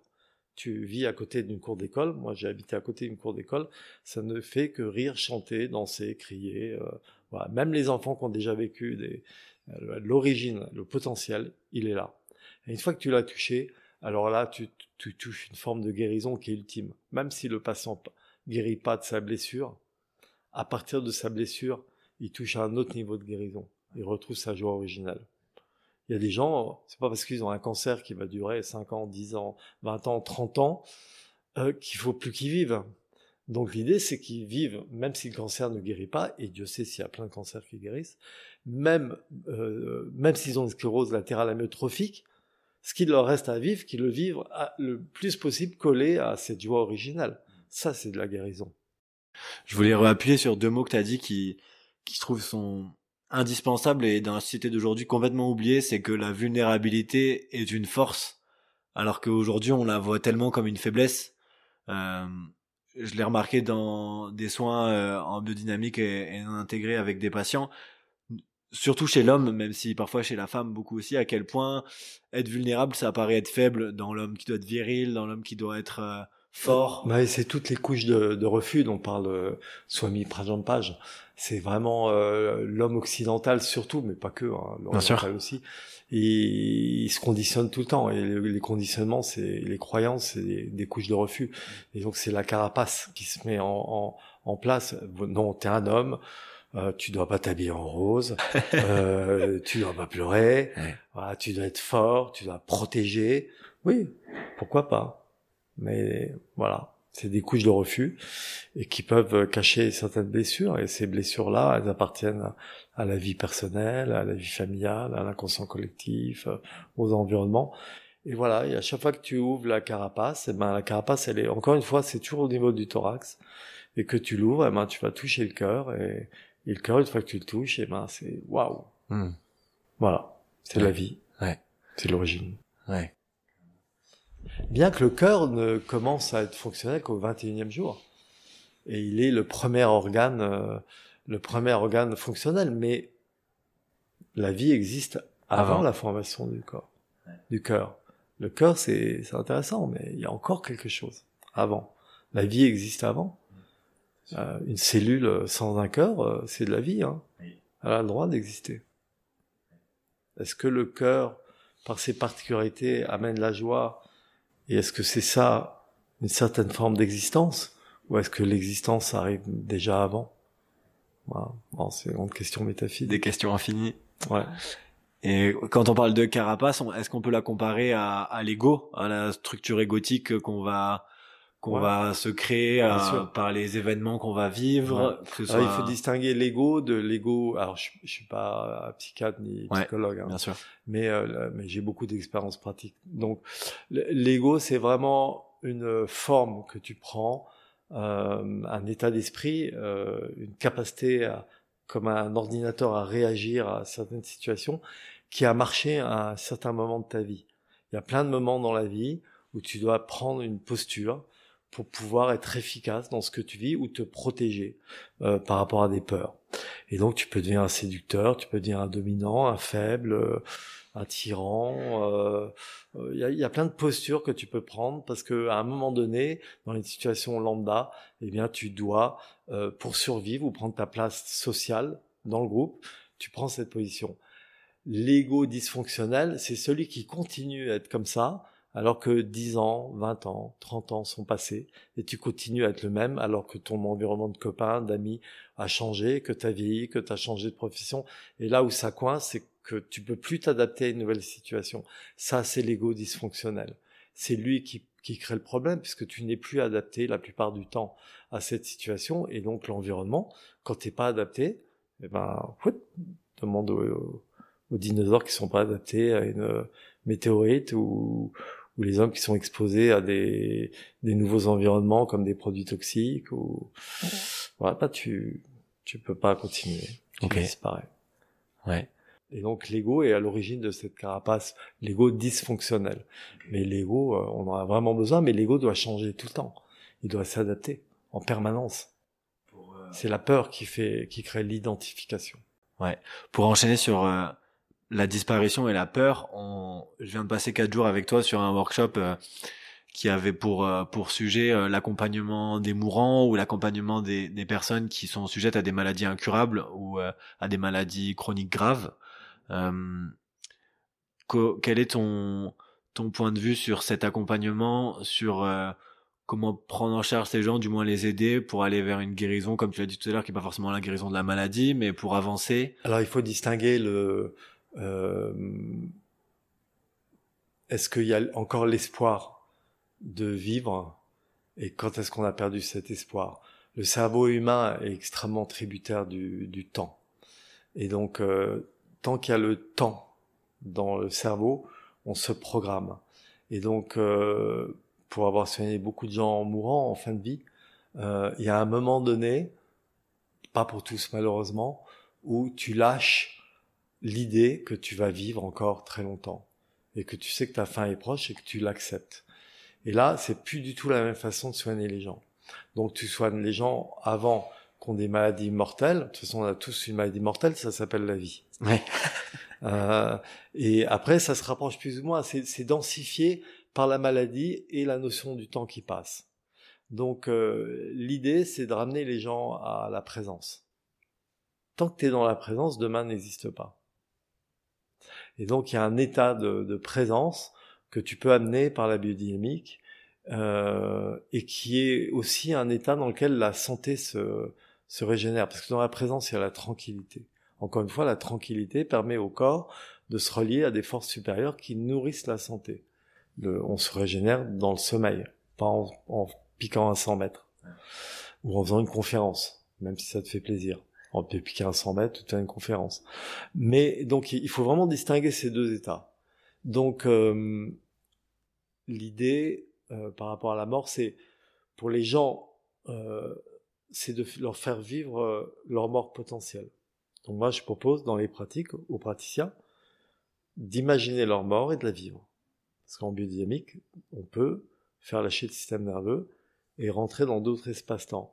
Et donc de, de, de, que les praticiens se rendent compte que quand ils vivent leur mort, euh, comme s'ils faisaient une EMI, ben ils réalisent qu'en fait euh, la mort c'est rien.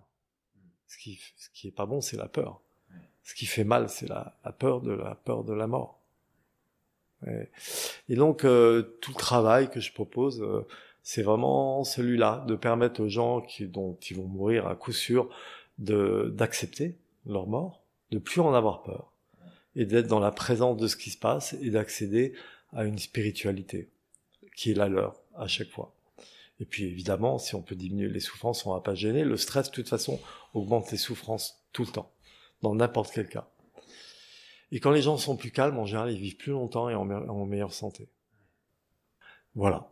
Et puis sinon, sur les maladies chroniques ou les maladies chroniques incurables, tant que les gens ont de l'espoir, euh, voilà, c'est des pratiques euh, plus habituelles dans les workshops que je, je propose pour travailler sur le monde intégré, euh, le non résolu, et qui permet de générer la santé. Ouais. C'est l'équilibre, je trouve, qui est très difficile à trouver entre parfois le côté médecine allopathique, médecine oncologie, par exemple pour les cancers ou peu importe, euh, qui va des fois être très fataliste parce qu'ils sont obligés dans la conscience euh, d'un médecin, on, il peut pas se permettre euh, de dire que tout est possible au niveau de l'espoir parce que bah, derrière il y a des lois et derrière il y a aussi des, des, des poursuites au final au niveau légal qui peuvent arriver. Ouais, et malgré tout, il faut aussi. il faut distinguer le les poursuites, c'est quand tu promets à quelqu'un qui va vivre 10 ans alors que tu sais qu'il va mourir demain.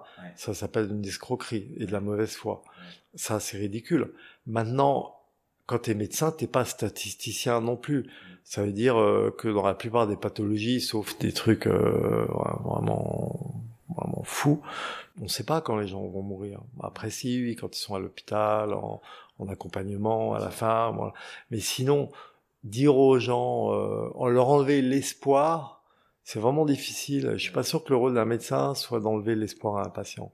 Alors il se couvre comme ça parce que si vraiment tu donnes de l'espoir aux gens et que euh, six mois après ou deux mois après, on dit voilà finalement euh, voilà, mais euh, ce qu'il faut c'est laisser l'espoir, je pense, mais aussi être réaliste, dire voilà dans les dans les probabilités, ce que vous avez, des statistiques, c'est 80% qui partent en six mois, mais là-dedans, il y a plein de cas particuliers. Voilà. L'espoir fait vivre. Dans, le langage commun, t'as tout, en fait. Ouais, et puis ça s'est vu, des, des rémissions spontanées, ça s'est vu des gens qui ont perduré dans le temps. Et, euh, et moi, ce que je trouve dommage, c'est de, de séparer encore une fois une médecine avec une autre. Pourquoi une personne qui parce que, parce que la médecine allopathique est basée sur les, les aussi les probabilités, les statistiques. Et heureusement que ça existe. Ouais, carrément. Sinon, on est des marchands de rêve. Euh, mais notre rôle dans un paysage euh, comme ça de soins, notre rôle, c'est aussi celui sans donner de faux espoirs aux gens. Notre rôle, c'est vraiment euh, de permettre aux gens d'aller chercher euh, le presque impossible. Voilà, parce que là, euh, voilà, tu peux, tu peux pas plomber les gens en leur disant, voilà, ou alors ils sont, tu sens qu'ils sont vraiment capables d'accepter une mort plus ou moins imminente mais leur dire, euh, bon, c'est sûr, vous allez mourir là dans les six mois. Voilà, tu, tu peux le faire, mais si tu le fais, c'est, il faut l'annoncer euh, à coup sûr. Et puis, il faut mettre des pincettes. Voilà, c'est. Et nous, on fait la médecine du cœur humain. On en parle tout le temps. Voilà, on a notre rôle euh, là-dedans. Voilà, on est. Ouais, c'est bien que tout le monde existe en fait. Hein.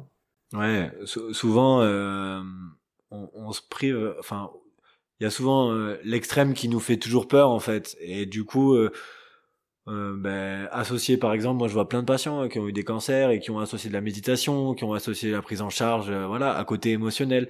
Et tout ça doit pas priver l'une de l'autre je pense et c'est important de le rappeler pour euh, écoute dans, dans les années 80 je me suis beaucoup occupé de gens qui avaient le sida à une époque où il n'y avait pas de trithérapie ça marchait à la ZT avec des, des molécules euh, qu'on pensait être efficaces qui ne l'étaient pas qui étaient même assez destructives. Et et j'avais un ami qui était, qui avait le HIV, et à chaque fois, il avait une charge virale qui montait très fort. Et c'était un expert en, en méditation. Vraiment un expert. Quand je te dis un expert, c'est quelqu'un qui a commencé à méditer euh, avant l'adolescence. Et à chaque fois qu'on lui disait, bon, après, dans le paysage, sont arrivées les trithérapies.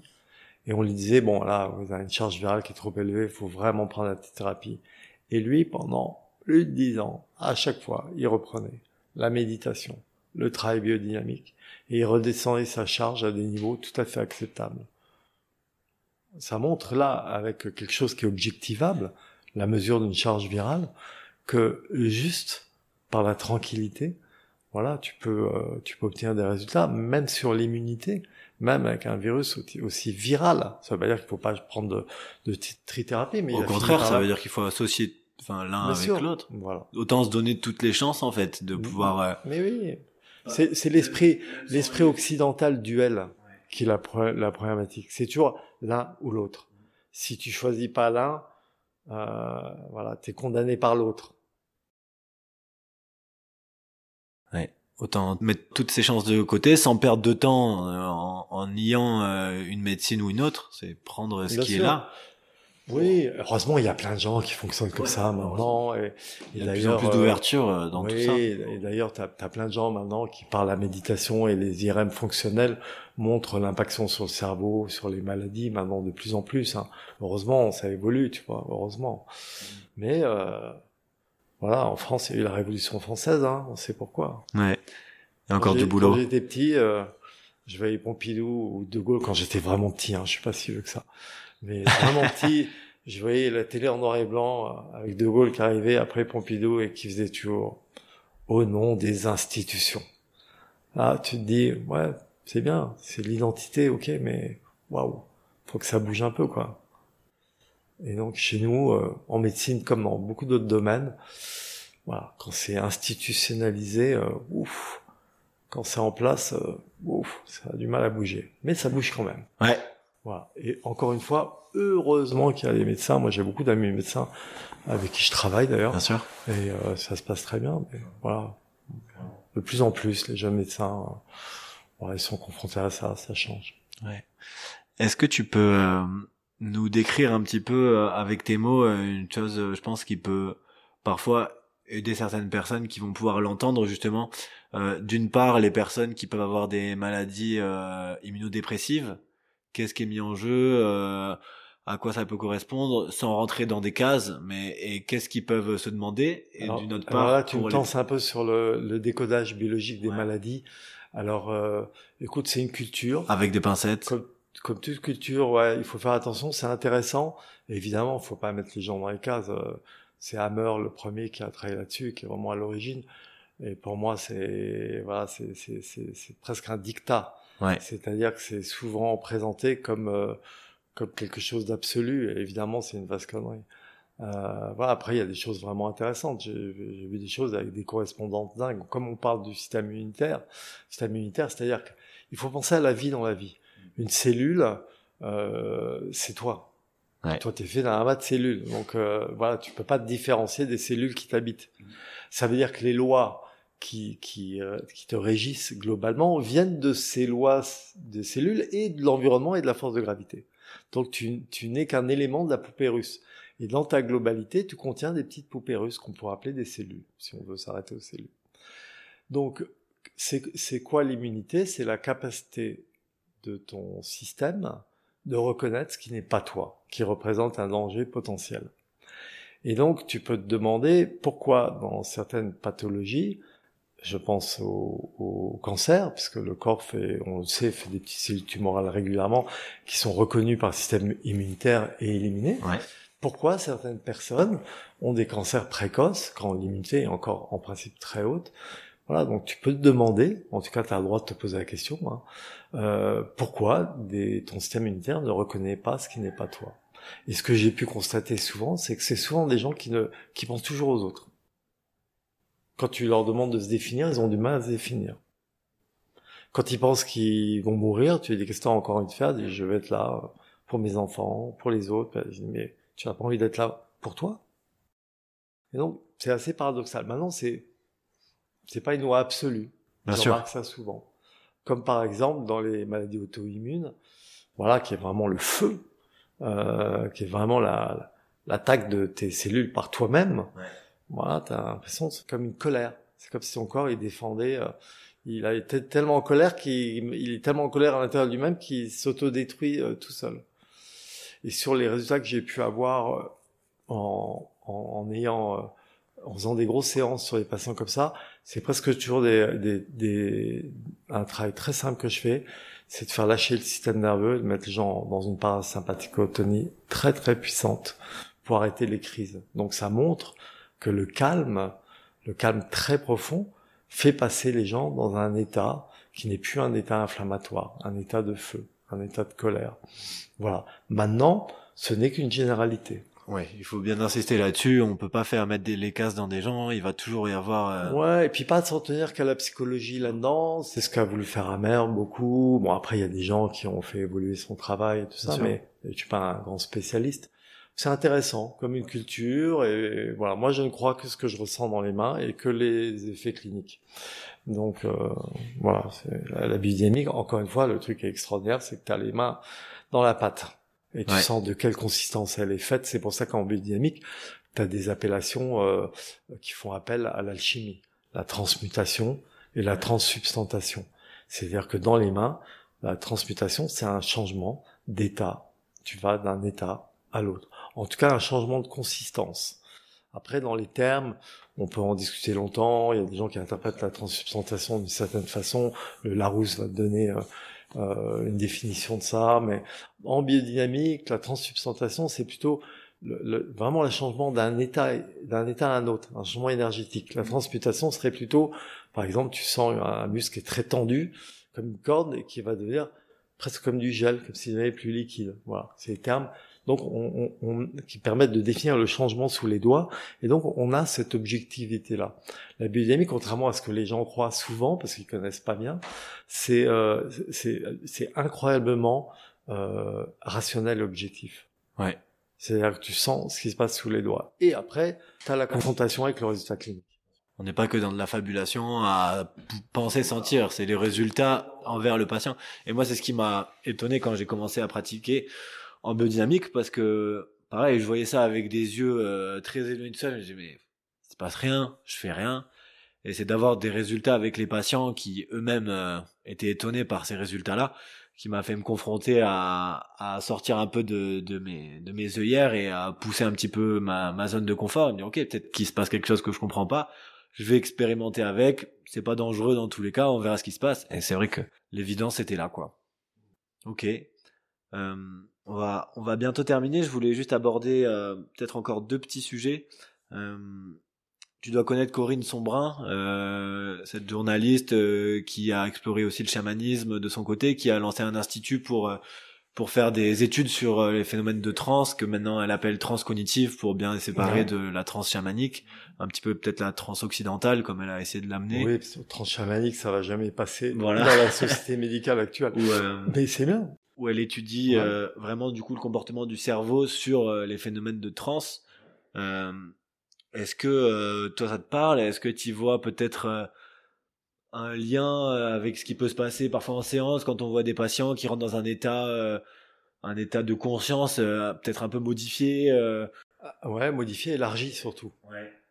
C'est-à-dire qu'ils restent pas cantonnés à leur espace-temps d'ici maintenant et qu'ils vont ailleurs. Bien sûr, la, la transe c'est une façon d'amener les gens dans ces états-là, mais je pense qu'en hypnose, en, dans l'ostéopathie que je propose, euh, dans le MDR, on connaît ça très bien en fait.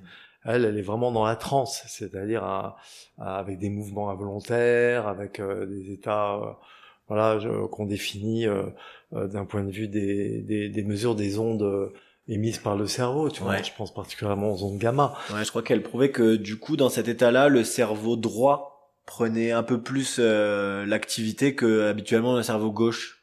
Et dans les phénomènes de transe, c'est plus le cerveau droit qui va s'exprimer que le cerveau gauche. Pour moi, dans les phénomènes de transe, surtout, t'as plus plus que l'exploration précise des zones du cerveau.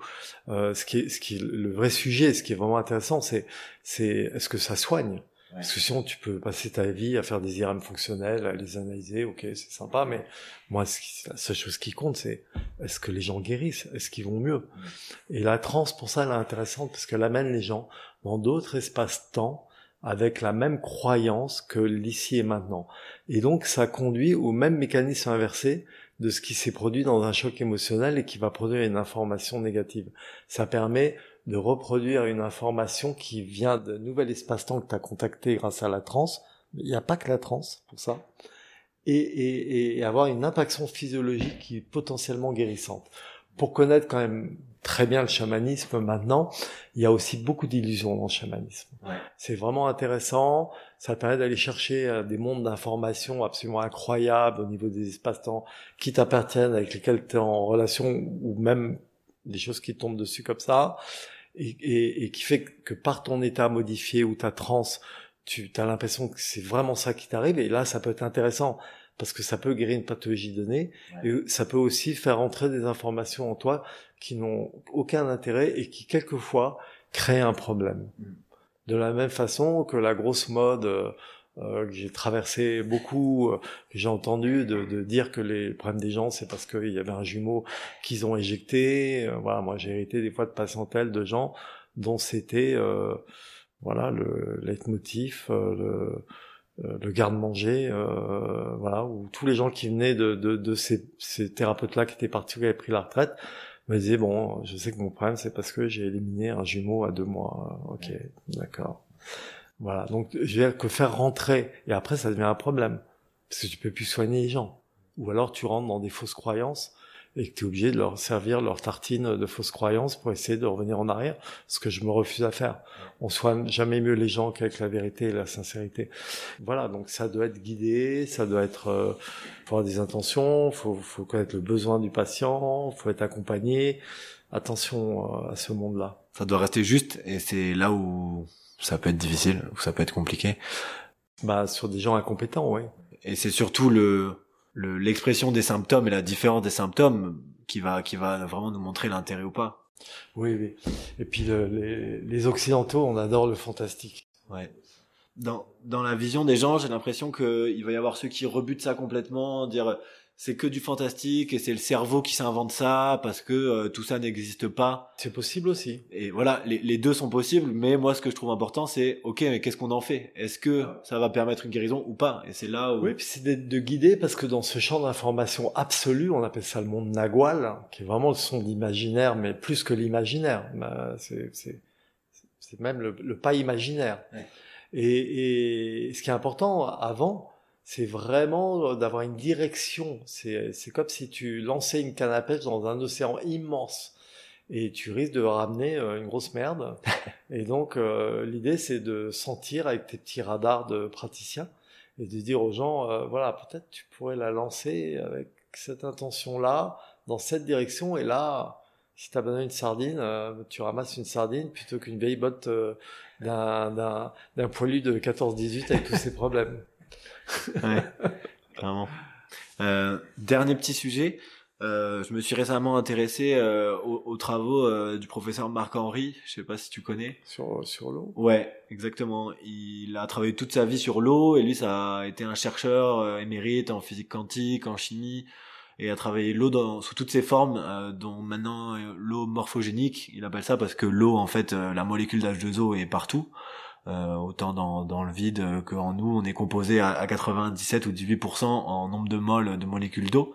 Est-ce que toi ça te parle? Est-ce que euh, alors ça me parle parce que euh, au niveau de l'embryologie, ouais, parce que l'œuf original il est fait de 99% d'eau, donc euh, quand tu sais que voilà comment qu'est-ce que devient un œuf original, tu te demandes voilà les informations elles sont contenues dans cette eau-là. Ouais.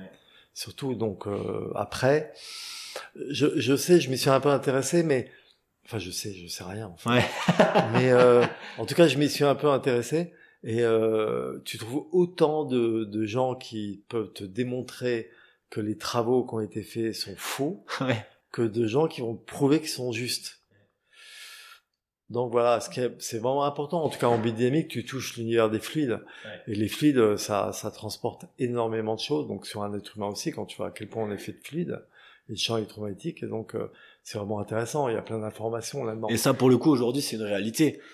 On peut plus euh, se cacher par rapport aux travaux en physique quantique qui ont été faits, simplement d'accepter qu'il y a un, de l'invisible où il y a des l'information qui passe, qui sont des ondes électromagnétiques et qui nous impactent de façon volontaire, involontaire. On peut pas avoir de vie sans eau. Ouais. Donc, voilà, la vie, c'est l'information. Ouais. Dès le départ. Voilà. Après, voilà, c'est génial que des gens travaillent là-dessus pour réaliser à quel point nous, on est juste depuis des dizaines et dizaines de, d'années en touchant cet univers d'information à travers les fluides. Ouais. Et que les informations, ça se superpose, hein, ça s'appelle des superpositions de valeurs d'onde. Et donc, euh, tu soignes les gens avec qui tu es. Ouais. Quand tu touches quelqu'un, en sachant que tu vas toucher un corps d'information, voilà, tu le touches avec ton corps d'information, ça va se mettre ensemble. Et voilà, tout est dit là. Ouais. Et donc, euh, l'état dans lequel tu es influence l'état de l'autre et vice versa. Tout ce qui est mis en jeu dans un soin. Ok, bah écoute, euh, je sais pas du tout combien de temps ça fait qu'on parle. Ça fait euh, une bonne heure, euh, une bonne heure et demie. C'était hyper chouette de pouvoir mettre des mots euh, sur tout ça, de pouvoir approfondir certains sujets. je pense que ça parlera à pas mal de monde. Euh, merci de ton accueil. Euh, Moi, ce que je peux dire, je vais rajouter, J'allais te laisser Quand tu- quand tu les, vois un les dernières phrases. Méfiez-vous toujours des gens qui sont sans joie et sans humour. Parce que l'état originel, c'est l'amour, c'est la santé, et l'amour, c'est la joie. Et quand tu te fais soigner par quelqu'un qui a un vrai croque-mort, tu peux lui tourner dos, c'est que il est pas en parfaite santé, et s'il te touche avec cet état-là, c'est pas très bon. Ouais. Donc si on peut donner un conseil aux gens en général, allez plutôt vous faire soigner chez des gens qui sont avec de la joie Ouais, et qui sont pas des marioles. et qui sont pas des marioles. Faut faire le tri là-dedans. ok, bah écoute, merci beaucoup Pascal. Ouais. Euh, Merci, merci de m'avoir accueilli. Et passe une très bonne soirée et je te dis à très bientôt. Avec plaisir. Merci pour votre écoute. Si l'épisode vous a plu et que vous souhaitez me soutenir dans ce projet, vous pouvez aller mettre 5 étoiles sur l'application Apple Podcast de votre iPhone. Cela m'aide à gagner en visibilité et à ainsi partager cette source d'information au plus grand nombre d'entre vous. À bientôt!